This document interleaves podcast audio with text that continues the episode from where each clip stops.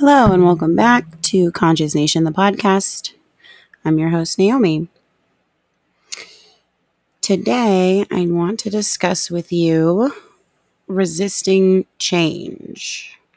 I want to discuss it because it is something living in New England, having the seasons turnover right now, really has it on my mind. Um, I mean, it's bittersweet the trees are all turning, and there is nothing more beautiful than fall in New England. I truly believe that. I have lived elsewhere. Um, I've lived in multiple other places, and I have to say, we've got you beat. But it is bittersweet because it does mean winter's right around the corner. And before I even blink, it'll be here. And that means having to wake up even earlier to shovel the driveway and be able to get my car out of my garage and just uh, the cold. The cold.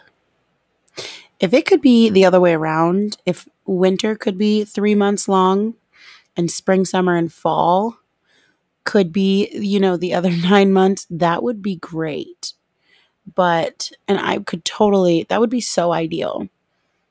Really. And I mean realistically, I could just move somewhere else warmer where winter isn't doesn't mean 7 feet of snow.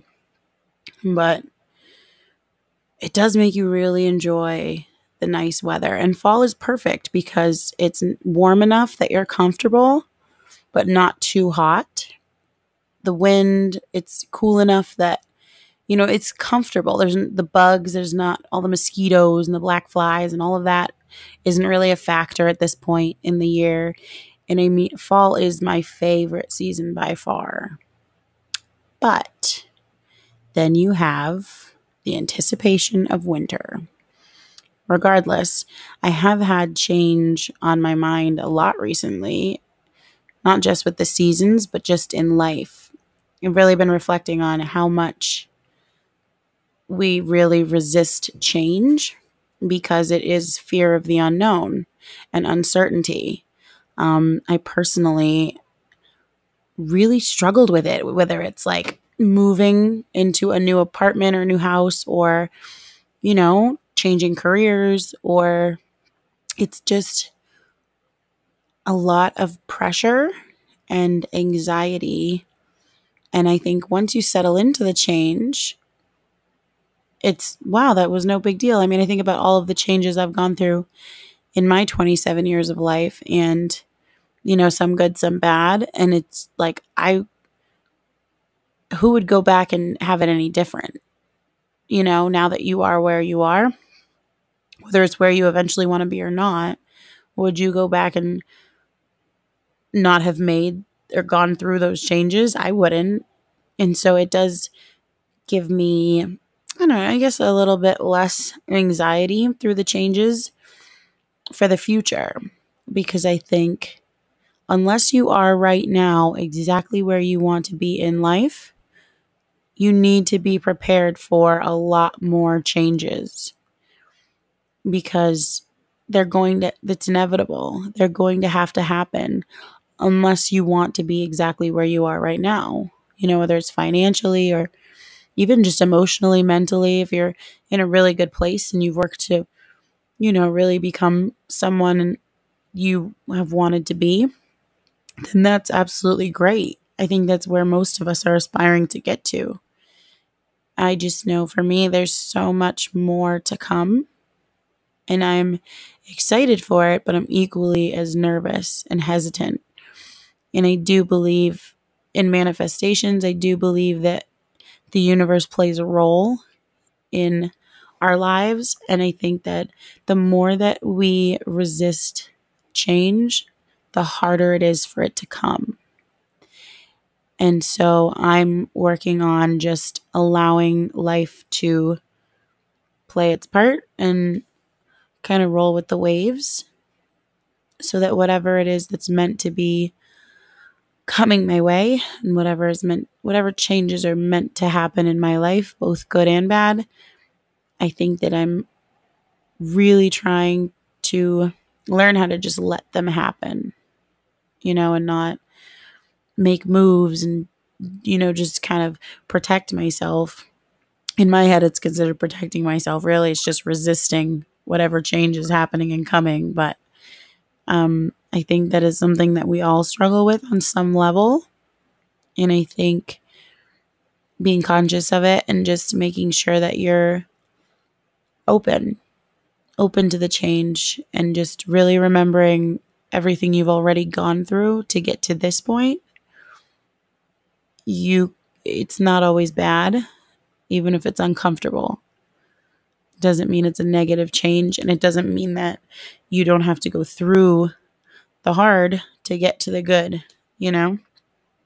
I think I'm really getting into my hustle zone. I was apprehensive for this age. For 27 starts it's like the turning point of midlife. and I know it sounds silly, but 27 is no longer young a young kid in my mind. And I was really apprehensive for this time in my life. And now that it's here, it's way better than I thought it would be. Way better. I dare to say I love where I am at right now at 27 and I look forward to what's to come. This is, you know, I'm nowhere near done growing and achieving, but um I'm okay with right now. I am. I'm content with this and with where I'm at. And it gives me, it just relieves the pressure off of, or anxiety rather, of what's to come. Because I think I just choose to believe that no matter what is to come, I'm able to accept it and I'm able to handle it. And I mean, when you really think that about the fact that the worst thing that could possibly happen is a feeling which I can control based off what I'm thinking, I think that's where the hope lies in knowing that I can handle anything else that comes, any other changes, you know, big and small. I can handle whatever it is without a doubt. It won't be life altering or soul crushing changes, even if it is hard. I know I can handle it and I know that I'll come out on the other side 10 times stronger. I think also in having earned everything I have, I think that plays a big role. I think when things are given and handed to you, I think that there's a lot more anxiety around around the life you have even if it's materialistically, the things that you have. If something was given to you and you did not earn it, then the I think the anxiety and the pressure comes in because you'll never know at that point you don't know whether you could earn it.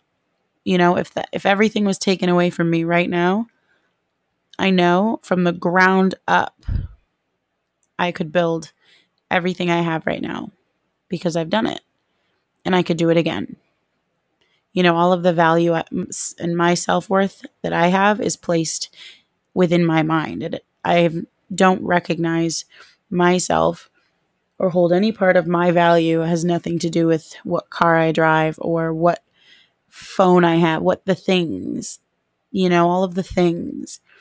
None of those have anything to do with my self worth and my value. They're all great things that I'm proud of, but I don't associate myself with them. They're just a result of myself. You know, and I think that's that's a huge thing for me. Cuz that was this was a long time coming for me. I struggled with self-esteem issues my entire life and really struggled with self-worth. I think that showed the most in my dating life, in the men I would choose. I think that, you know, it perpetuated itself in a lot of different ways, but being able to be at, at this point alone with myself and having been single and on my own for so long now